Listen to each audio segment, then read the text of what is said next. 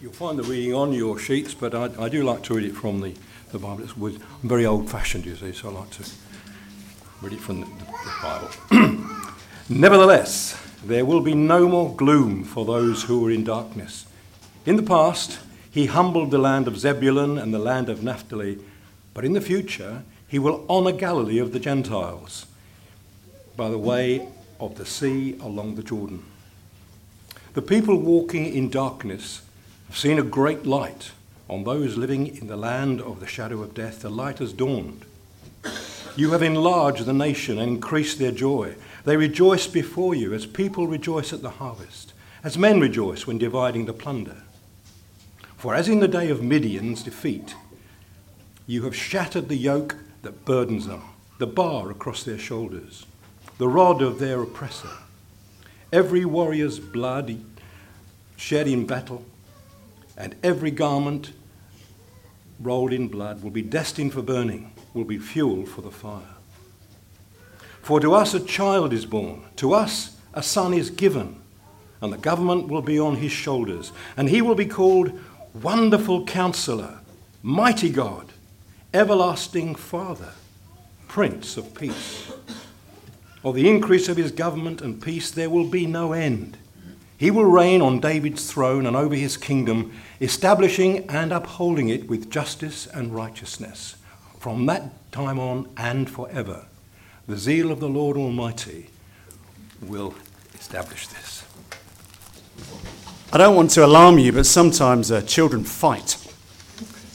Sometimes they fight. I remember a story from childhood this week. My dad was in the bath, my brother and I, my brother's four years older than me, and we got on for most of the time as long as it was about once a year. And so my dad was in the bath, and my brother and I were running around the snooker table. He had a snooker cue in his hand. I had nothing to defend myself with.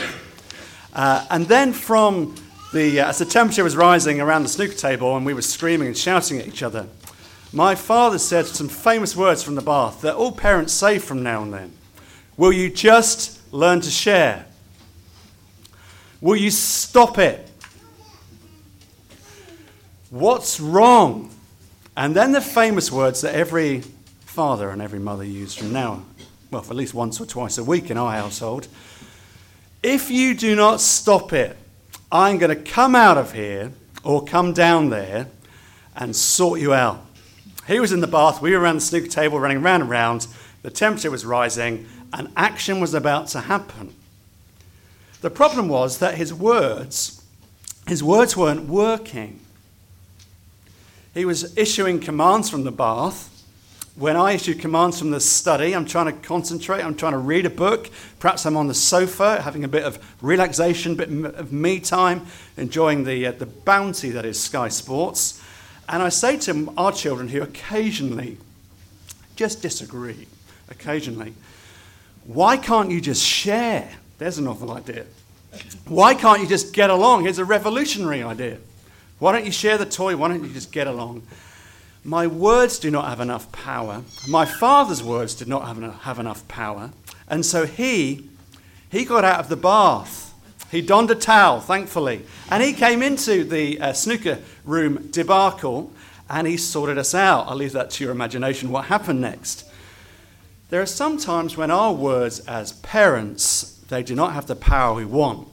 And so we're faced with a choice. Either we keep talking but if we want to see change happen, we need to do something about it. We need to become in flesh.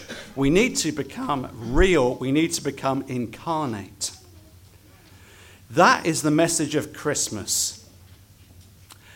Just as parents from the sofa become real in a situation, from the bath come downstairs into a snooker room debacle, as a father comes downstairs from a study to sort out a mess around Star Wars toys. Imagine that happened even this morning.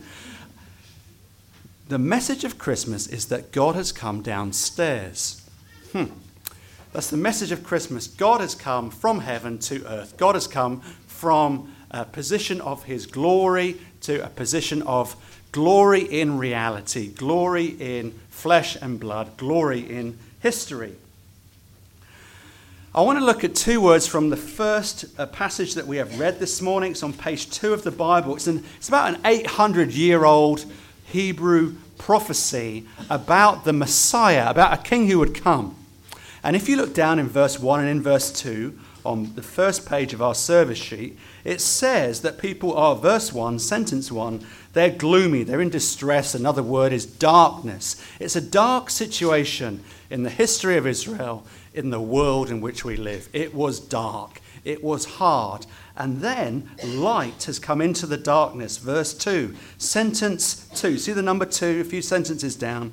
The people walking in darkness have seen a great light.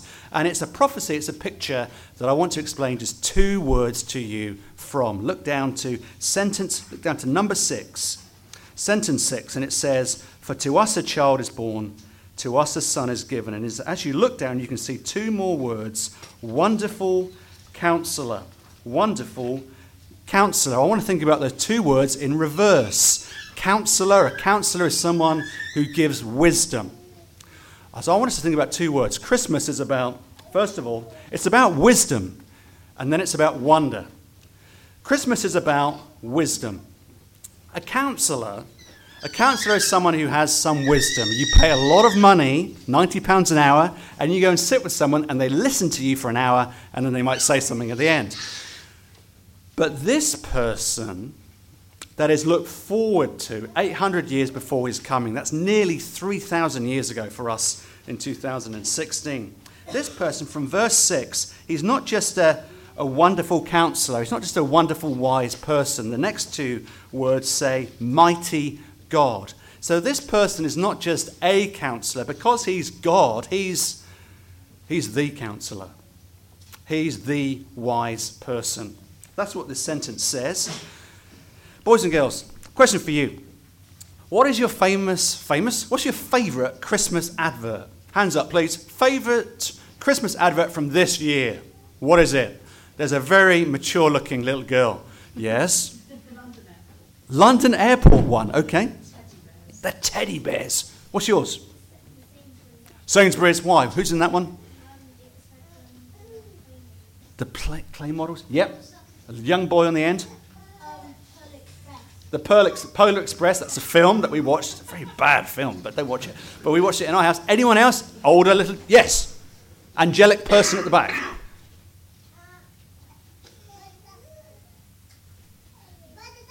Madagascar. I think that's a film when I last checked. Um, I love the Sainsbury's advert this year. I think it's great. I love John Lewis to get it right. It's a little bit I'm not sure about whether foxes and bears and stuff kind of bounce around, but who knows? It's Christmas. You know what? what whatever your favourite uh, Christmas advert is this year, it's really sentimental. It's a positive view of the world. We just feel uh, as if Jack Frost is nipping at our nose. The fire's on, if we've got one or not. There's a really positive view of humanity and of the world at Christmas. But if we're honest, the reality that which we live in is far closer to verse 1 and verse 2. It's a dark world in which we live. You turn on the news, you open the newspaper, you click on the internet. It's a dark world, and maybe your world has been shaped like that even in this past year. These two words about the wisdom of God, Christmas is not a positive time of year. According to the Bible, the message of Christmas is actually very it's very confrontational. Because just like me when I was running around fleeing for my life from my brother with the snooker cue, just like when children squabble and fight, if a parent does not get involved, and if God does not get involved in history, we cannot sort out our lives ourselves. That's why God comes downstairs. That's why God comes from heaven to earth, because we can't sort out the darkness in which we live ourselves. If you come along to Emmanuel week by week, you will find out that we love many, many things about the world. We're in a school. Kids, what's your favourite subject at school? Maths. You're my kind of guy. It's either right or it's wrong. We don't mess around. What's your favourite subject? ICT. Is that something like cooking? No. Sorry. That's computers, I know. RE. Bonus point on the front row. Thomas, do you have your hand up?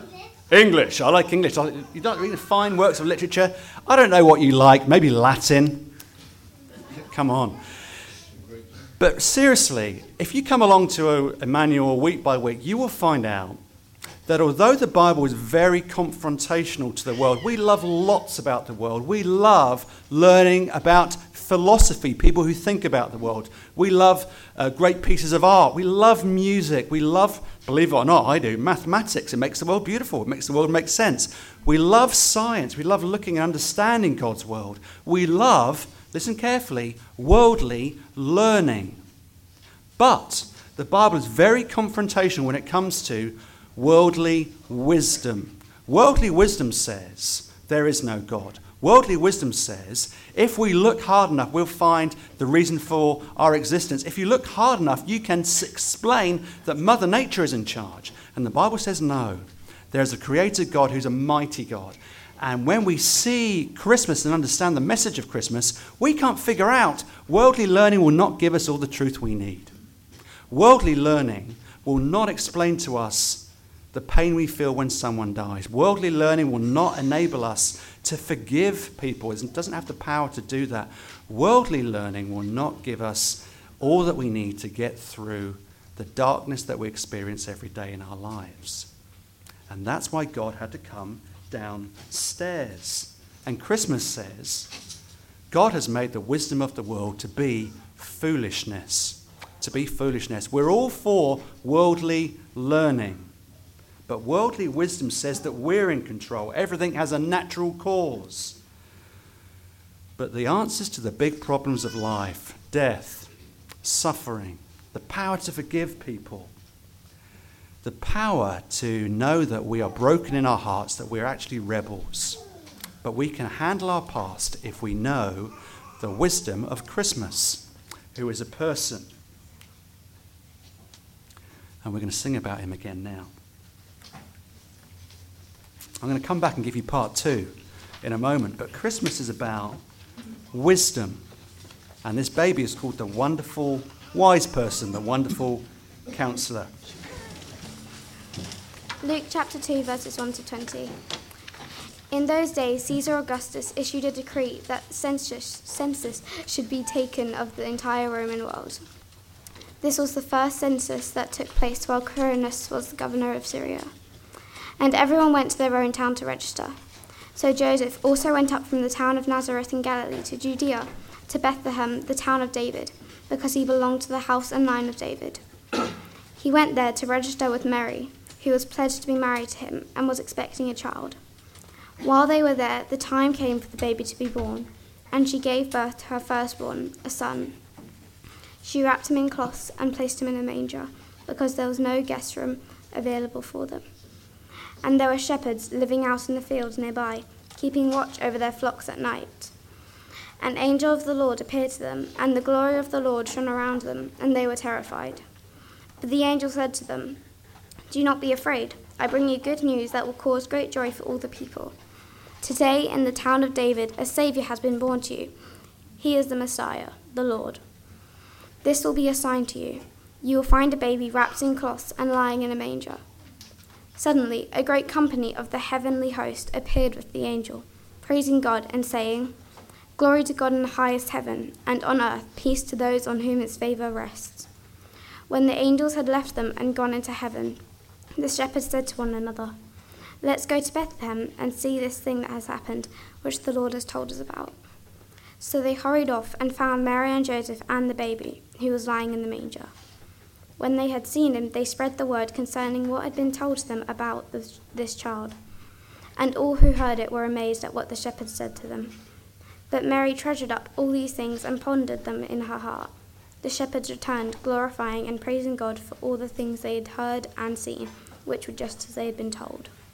After Jesus was born in Bethlehem in Judea, during the time of King Herod, Magi from the east came to Jerusalem and asked, where is the one who has been born King of the Jews? We saw his star when it rose and have come to worship him. When King Herod heard this, he was disturbed, and all Jerusalem with him. when he had called together all the people's chief priests and teachers of the law, he asked them where this Messiah was to be born. In Bethlehem, in Judea, they replied, for this is what the prophet has written. But you, Bethlehem, in the land of Judah, are by no means least amongst the rulers of Judah. For out of you will come a ruler who will shepherd my people Israel. Then Herod called the Magi secretly and found out from them the exact time the star had appeared. He sent them to Bethlehem and said, Go and search carefully for the child. As soon as you find him, report to me, so that I too may go and worship him.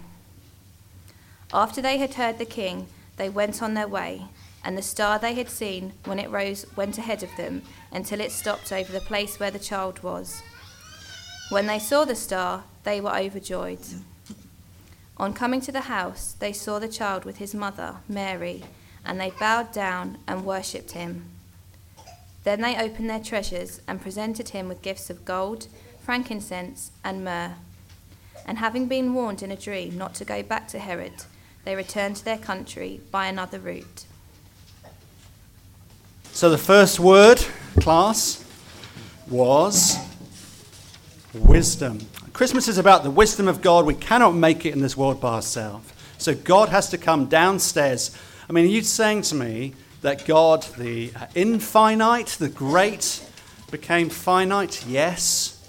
Are you saying that God, all powerful, became powerless? Yes, I am. And I'm saying that happened in history 2,000 years ago, not because I say it, but because the Bible tells us so. But the second word that you'll find in uh, Isaiah chapter 9, that's sentence 6, and that's on, if there's not too many numbers at the same time, that's on our first page of our service sheet on page 2. Sentence 6. Not only is God wise, he's not a counselor, he's the counselor, he's also wonderful. If Christmas is about wisdom, the wisdom of God, it's also about it's about wonder.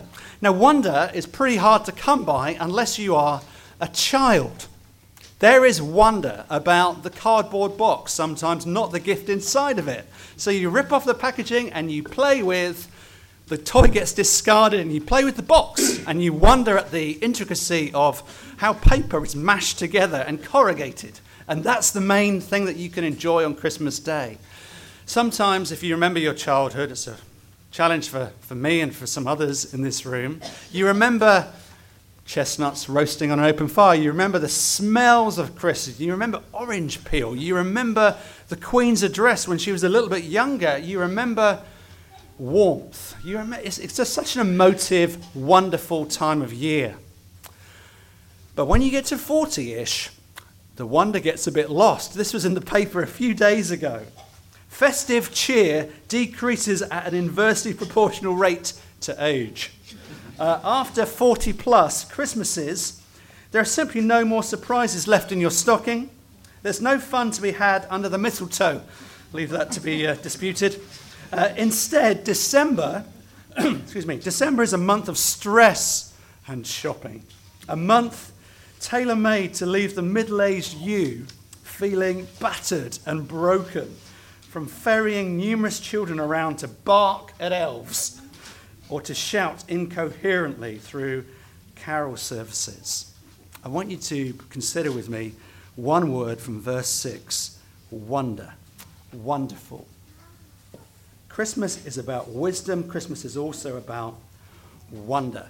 It says this person who is the wisdom of God, Jesus, is wonderful. And those of us for whom English is our first language, we're tempted just to skip over that word. It's uh, synonymous with excellent, excellent wisdom, or good wisdom, or terrific, or tremendous. But look down at sentence six with me, please. Wonderful counselor. It says these four titles of this baby 800 years before he was born. Look at these four titles. Number one, Wonderful Counselor. That means this baby who was born 800 years later, he is the source not a source of wisdom. He is the source of true wisdom. He's the wonderful counselor. Look at the second title. Do you see it in sentence six? Mighty God. That word mighty means hero, it means warrior, it means conqueror, it means someone who faces overwhelming odds in battle and they succeed, they defeat their enemies. But sometimes it means they defeat their enemies by laying down their life. He's the source of true wisdom and he's a hero, he's a mighty God. Look at the third one everlasting Father. This baby is God Himself. He's eternal, He's outside, He's beyond time, He's everlasting. And because He's Father, not only is He mighty God who's a conqueror and a hero, He wants a relationship with you and with me. And He'll do whatever it takes for that relationship to become real. Look at the fourth one. He's not just a mighty God. He's not wonderful counselor. He's not just everlasting Father who wants a relationship with you. He's also the Prince of, the Hebrew word shalom. He's the Prince of Peace. That means this baby is going to grow to be a ruler over a government, and he's going to have power and authority, not just in battle, but as he conquers his enemies, he's going to bring about everlasting peace. He's going to rule and reign over a kingdom of joy and perfection and happiness that will never end. And it's a place ultimately called heaven, when we will be as we were and as we should have been and as we one day we will be. It's the, he's the Prince of Peace, these four titles. But here's the challenge. And it's a challenge for us Christian friends, and it's a challenge for us non Christian friends too. If you were to believe these things, if you do believe these things, why do they not make a huge, lasting, impactful difference to my life and to your life? I think the answer is in that word. Christmas is about the wisdom of God, but secondarily, Christmas is about the wonder of God. I think we have a wonder problem. If we regained our wonder, I think these four titles of Jesus, these titles that this baby would own, that they would be tattooed on his personhood, if we were to regain the wonder of this, it would change us. It really would change us. There was a man called Jonathan Edwards. He wasn't a triple jumper. He was a pastor in America, and he got thinking about the difference there is between religious people, people who think they are good enough for God on their own effort, if they do enough good works. If they don't do certain things, then God will be pleased with them. If they do certain things, they will gain a merit and credit with God. He said, I think I know the difference between religious people and people who have encountered the grace of God in Jesus. They've been born for a second time, they've been born again. I think I know the difference. It's wonder and it's praise. He said this. He says, everybody, I mean, everybody asks God for stuff like the big St. Nick in the sky. Please help me with this job interview. Please help my child to be safe at school today. Please, will you help this terminal cancer to go away? When medicine can't eradicate it, will you do it? If you're there, come through for me, God. We all pray those sort of prayers, don't we? Whether we're Christians or not. Everybody says this I have this problem and help. But what's the difference between the people who use God as a cosmic Nick in the sky, as a genie. What's the difference between them and people who know God personally, who, who enjoy God and know Him for just for who He is? They don't want Him to deliver for them, they just want to enjoy Him for who He is, whether He meets their needs or not. He says the difference is praise, the difference is wonder. So, what is praise? What is someone who is filled with wonder versus someone who's not? What is a praise, a person of praise and a person who is not praising? Another writer wrote this I think we delight to praise what we enjoy. Because the praise, listen carefully, the praise not merely expresses our joy, it completes the enjoyment. Get that? If you don't praise something, actually you shortchange yourself. You score a goal, boys and girls at school. Girls, you score a try. You're covered in mud because you're playing rugby, but you put the ball over the try line, and your teammates just say, Great, let's go back. You're not going to enjoy it. If you score a try, boys, if you score a goal, if you do a brilliant solo on the trumpet, there is part of our enjoyment where we want to praise you. We want to say, Did you see that goal? Did you hear that concert? One of the great sacrifices that my wife has made, and she makes a bunch. We had the privilege of going to the Grand Canyon, but we had three kids and they were fast asleep in the back. I dreamed of seeing the Grand Canyon at sunset. And I, I went way quicker than I should have done through the desert because we were a long way away from it. But we got there as the sun was going down. She said, Look, someone needs to watch the kids. You go. And I went and I saw it. It's happening now. Hairs stood on the back of my neck at the immensity of the world that God has made. But do you know what? My joy was not expressed because I had no one with me there to share it with. So maybe we'll have to go back together. She'll hold me to that. Be a, be a while, but we'll go. Friends, if we were to believe what these four titles mean for Jesus, it would change our lives. And it begins with wonder and it begins with praise. You can say, Did you see that sunset? Did you see that supermoon? Did you catch that concert? Have you read that book? Have you enjoyed this fantastic mulled wine at the end of the service or spiced apple drink? Did you see those kids? If you don't do that, you are not expressing the purpose for which you were made, which is to worship and to praise.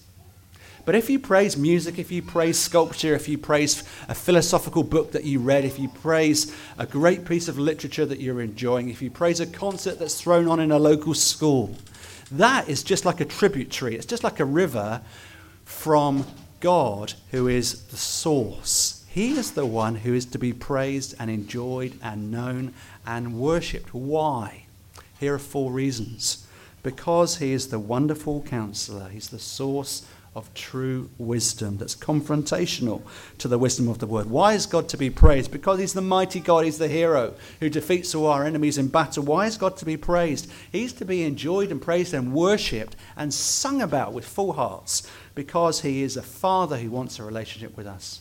He came downstairs. He's also worthy of praise because he's the Prince of Peace. He's, he's made a new kingdom that you can be part of through faith in his Son, even this morning.